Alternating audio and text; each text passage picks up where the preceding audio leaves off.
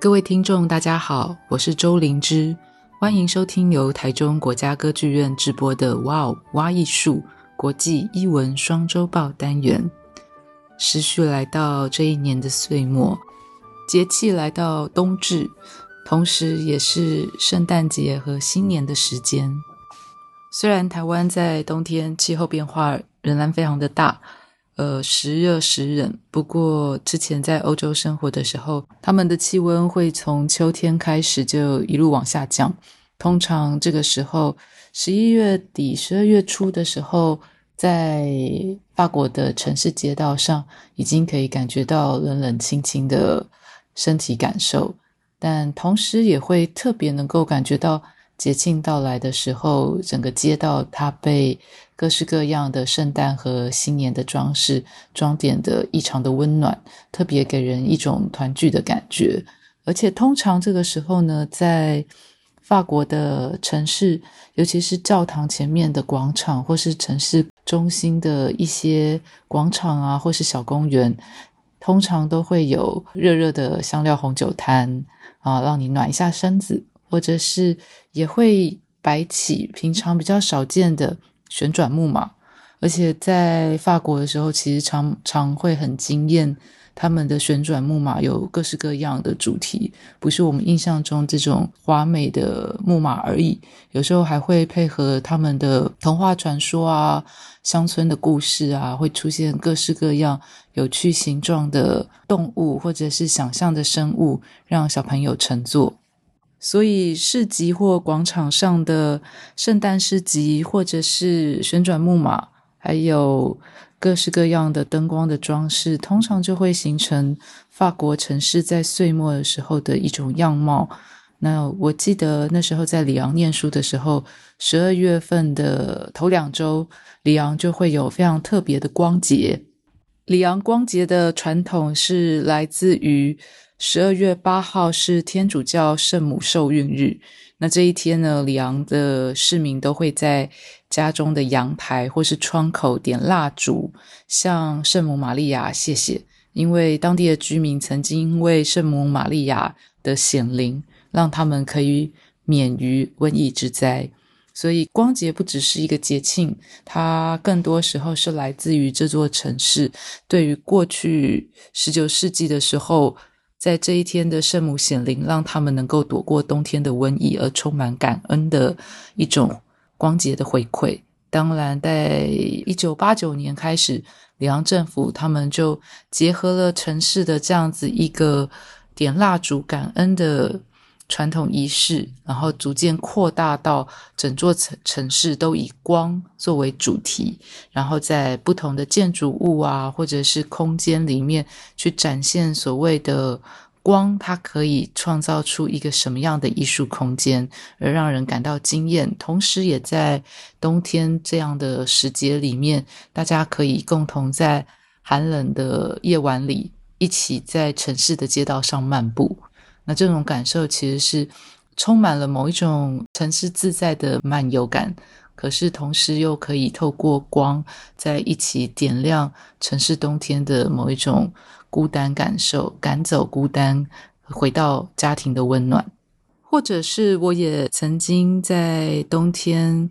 和先生一起到法国的西岸一座叫做南特的城市，在那边游荡。那法国南特有一个非常特殊的园区，叫做机械岛。那这个岛呢，原本是在河岸中间的一个小岛。那过去南特它曾经是一个非常重要的港口贸易城市，那也有造船业，所以这个小岛，河岸间的小岛，它曾经整座小岛都是造船工厂。后来，因为城市的产业转型，港口的贸易也没落，这座岛上面的造船厂其实荒废已久。但在一九八七年的时候，有两个有疯狂点子的艺术家和建筑师就打起了这座小岛的主意。因为南特是法国的科幻小说之父 Jules Verne 凡尔纳的出生地，所以他们就觉得，也许我们可以把这个废弃的造船厂小岛拿来做一些更动，然后创造一个非常特别的幻想式的岛屿，也就是现在我们看到的南特的机械岛。那在这座岛上面呢，他们整修了造船厂过去的旧厂房，还有捡拾了岛上面遗留下来的一些废木材或是一些其他铁跟木头的材料。他们运用了工厂跟这些材料呢，在机械岛上面参考了凡尔纳笔下的科幻世界，还有达文西的关于机械的狂想的草图。然后，当我们就看到了在机械岛上面，他们怎么样运用一种最基础的机械原理，打造出非常狂想式的蒸汽朋克风格。那走到这座岛上，你会发现有一头非常大的大象，它不断在园区里面载着游客行走。你也会看到苍鹭的空中花园，也会看到凡尔纳笔下曾经描述过的，比如说《环游世界八十天》《地心历险记》《海底两万里》。从地球到月球等等这些小说，它所描述的奇想式的交通工具，或者是海底的各种妖怪，也因为参考凡尔纳的关系，我们可以看到机械岛上面其实依旧用这种蒸汽朋克，还有非常质朴的木头、铁啊等这些最原初的材料所打造出来的最狂想的生物，还有当然凡尔纳的小说里少不了的就是飞行器。以及这些风格，他们都反映了某一种十九世纪在各种航海大冒险殖民之后，对于世界的重新想望，以及可能在这样子的怀旧风格里面，怎么想象一种虚拟科技还没到来的未来世界。那么，除了刚刚提到的这两个地方，我还记得。冬天的时候，尽管非常寒冷，但是除了待在有暖气的室内之外，也不会想要放弃到户外呼吸一下冷冽空气游荡的机会。那那时候就会蛮喜欢去巴黎的一个 Parc de la Villette 维耶特公园。这个公园非常特别，它在巴黎市内算是少数，呃，面积非常广大。的一个公园，那这个公园在十九世纪的时候，曾经是一个非常重要的屠宰场跟运送的关卡。呃，也就是在巴黎的城郊外，一些牲口或畜牧业，他们要将牲口运送进来到巴黎市拍卖的时候，会在这个屠宰场会先做停留，他们会有拍卖的市集，然后也会有屠宰场清洗。肉品等等的一个占地非常广大的屠宰场，所以也算是十九世纪的古迹。那那时候看维耶特公园，它其实都还保留了那一片屠宰场进来的门口和城墙立面。维耶特公园一直到一九七四年之前呢，都还是一个聚集了大量移民人口。还有牲口屠宰场以及杂货交易市场的一个地方，那它占地非常的广大，其中更包括超过一半以上的绿地面积。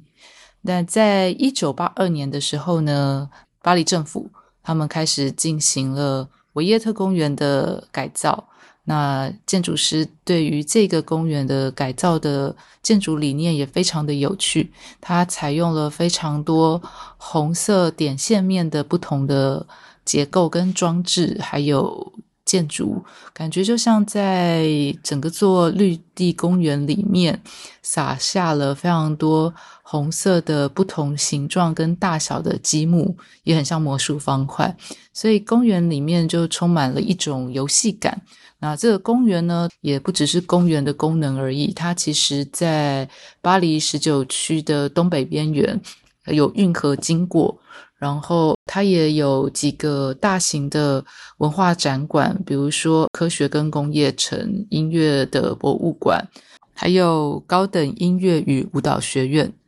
那么，就像刚刚说的，呃，维耶特公园，因为它同时肩负了最大面积的绿地公园和几个座文化场馆，以及不同的，好像红色积木一般的小型场馆，以及各式各样空间变化的展演空间，所以它其实除了公园的功能之外，一整年之间，我们可以在那边找到各式各样的展览、演出、工作坊。以及夏天的时候，就很多的人喜欢到维耶特公园去看他们的露天电影院。在这样一个开放场域里面，公园很注重他们的绿色生态，所以也可以在公园里面有城市的有机菜园，然后不定期的生态型的导览，他也会带小朋友做很多。孩童跟自然生态的工作坊，带他们认识公园里面的植物、动物。对，就是在公园里面，我们其实常会看到各式各样的刺猬啊、羊啊、鸟啊，还包括在维耶特公园还有养蜂、养蜜蜂的工作坊。那我们知道，蜜蜂跟生态的环境作为一个好的生态指标息息相关，所以像有机菜园。蜜蜂养蜂的工作坊，还有呃园区，然后以及带着孩子们在这样子一个绿地公园里面，不断的认识法国农业里面的各种有机农产品。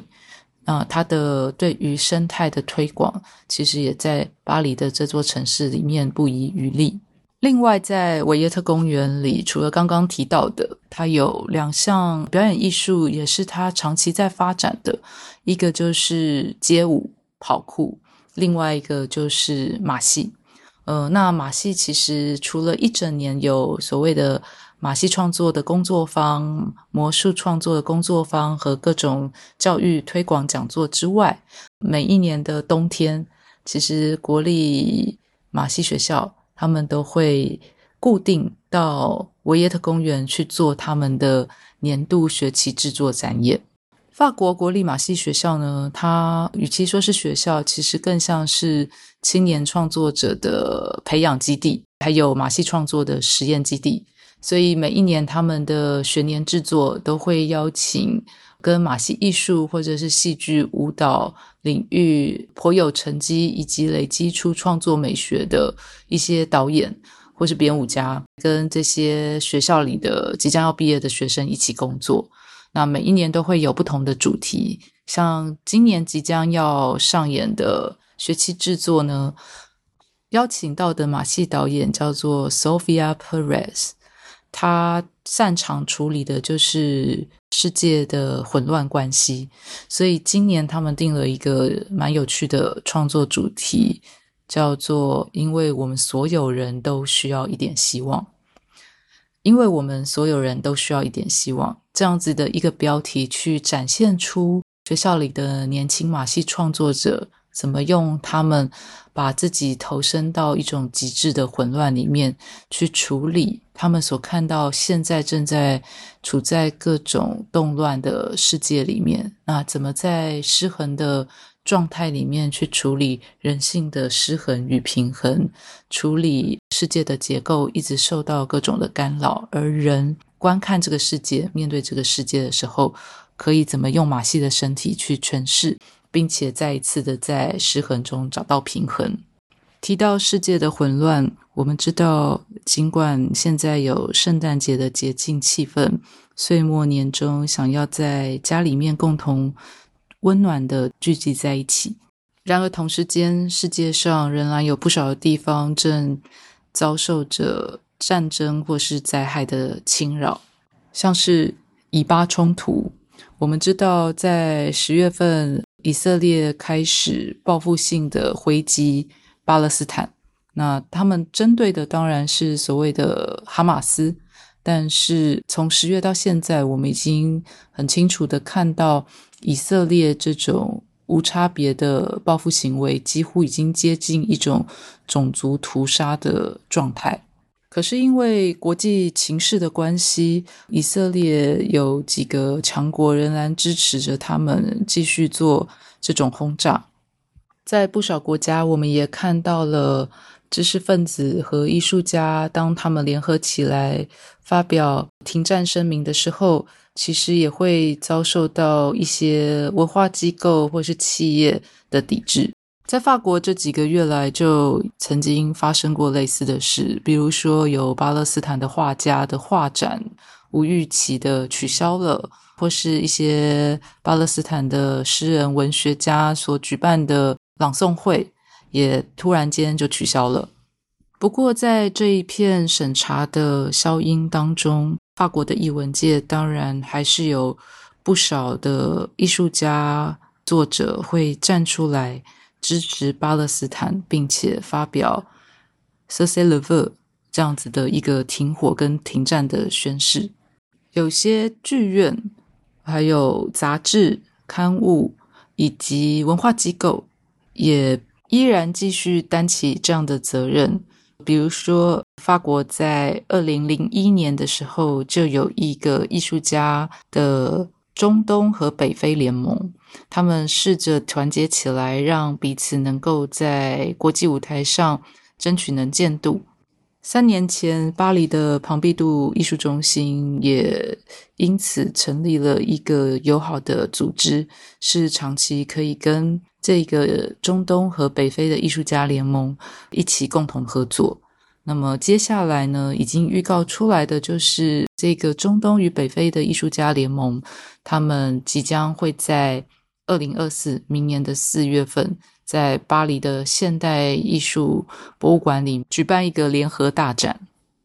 那么，在巴黎市区外的东南方，呃，有一座小小的剧院，叫做 Théâtre Cinéma 的 Choisy-le-Roi，就位在 Choisy-le-Roi 这个区域。那这个小剧院它有一个特色。呃，我们知道法国，它其实接纳了来自世界各地不同的地区的人，然后这些人他们可能都各自使用他们原本的母语，所以这个剧院最主要是能够让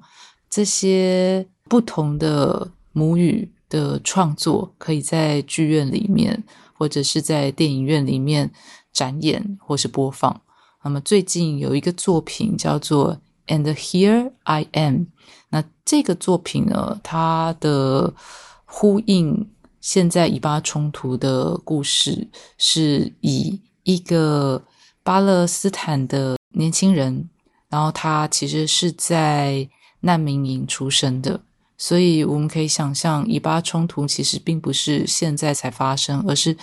这么多年来一直持续紧绷，而且。受压迫的情况是非常严重的。那么，在这个作品《And Here I Am》，他描述一位巴勒斯坦青年自难民营出生之后，他是在约旦河西岸奋力躲过战火的攻击。然后，当然，在这个过程成长的过程里面，我们也可以想象，他一定经历了非常多悲痛的时刻。在这个剧场作品里面，编剧和导演他们实际访谈了非常多的真实的故事，并且在用一个虚构的架构把这些故事包容起来，去描述这个难民营出生的巴勒斯坦青年如何从约旦河西岸一路政治流亡到挪威的一个逃亡的过程。那么在剧场里面，我们当然可以想象。这些充满爆发张力的身体表演，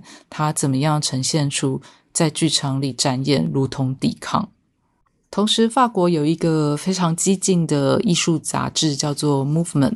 那它也是少数在这个时刻以杂志的名义去做政治宣言的表态。他们特地在最近这一期做了一个《Cessez le feu》的专刊，并且在专刊里面访问了。数位遭受战火而流离在外的艺术家们，他们对于以巴冲突的看法，对于俄乌战争的看法，也同时梳理了 s o c i a l e v e。它其实是非常新的一个名词，是一九一九年在法语世界第一次出现在一本描述战争的小说里。在今天加萨走廊炮火不断，到处都是瓦砾堆的世界，而战争。武器也越行残酷的情况底下，Cessez le feu 停火停战，其实是一个非常沉痛的呐喊。加萨的战火未停，伯利恒也取消了所有跟圣诞相关的节庆活动。呃，同时间有一个教堂，还是摆出了一个非常特别的装饰。它在教堂的一角铺上了一个瓦砾堆，并且放上婴儿娃娃，作为耶稣诞生场景的一个表现。所以，这就是圣诞节在巴勒斯坦的样子。耶稣诞生于瓦砾堆。Movement 这个杂志，它的停火宣言特刊强调出来的是，在这场大屠杀里，全球的所有人都是被迫的观众，而艺术在此刻特别重要。艺术不应该沉默消音，因为艺术是为那些被炸弹和废墟瓦砾淹没的声音，要让世人可以听到。因为艺术就是在讲这些被淹没、沉默的声音。我们怎么样在艺术里听到这些故事，而可以一起喊出停战与和平的宣言？最后要和各位分享一首诗。这首诗是来自巴勒斯坦的诗人阿布纳达，他的小说《氧气不为死者所用》曾经得到创作奖。可是，在今年二零二三年的十月二十号，他在加萨走廊的家中遭到以色列的空袭，和他儿子一起离开了这个世界。而在十月八号，他最后一次线上贴文，发布了接下来的这首诗：加萨的夜晚是飞弹火光下的阴暗，炸弹声中的宁静，祈祷慰藉下的恐怖。以及烈士之光下的漆黑。晚安，加萨。谢谢诗人为我们留下来的这段文字。圣诞节与新年的此刻，借用约翰伯格的一本书的书名，作为这个时节的祈祷与祝福。他说：“留住一切，亲爱的。”感谢大家的收听。也请大家订阅、分享哇哇艺术 Podcast。如果对今天分享的有任何想法或问题，都欢迎到歌剧院的粉丝专业或 Apple Box 留言。谢谢大家，我们下次见，拜拜。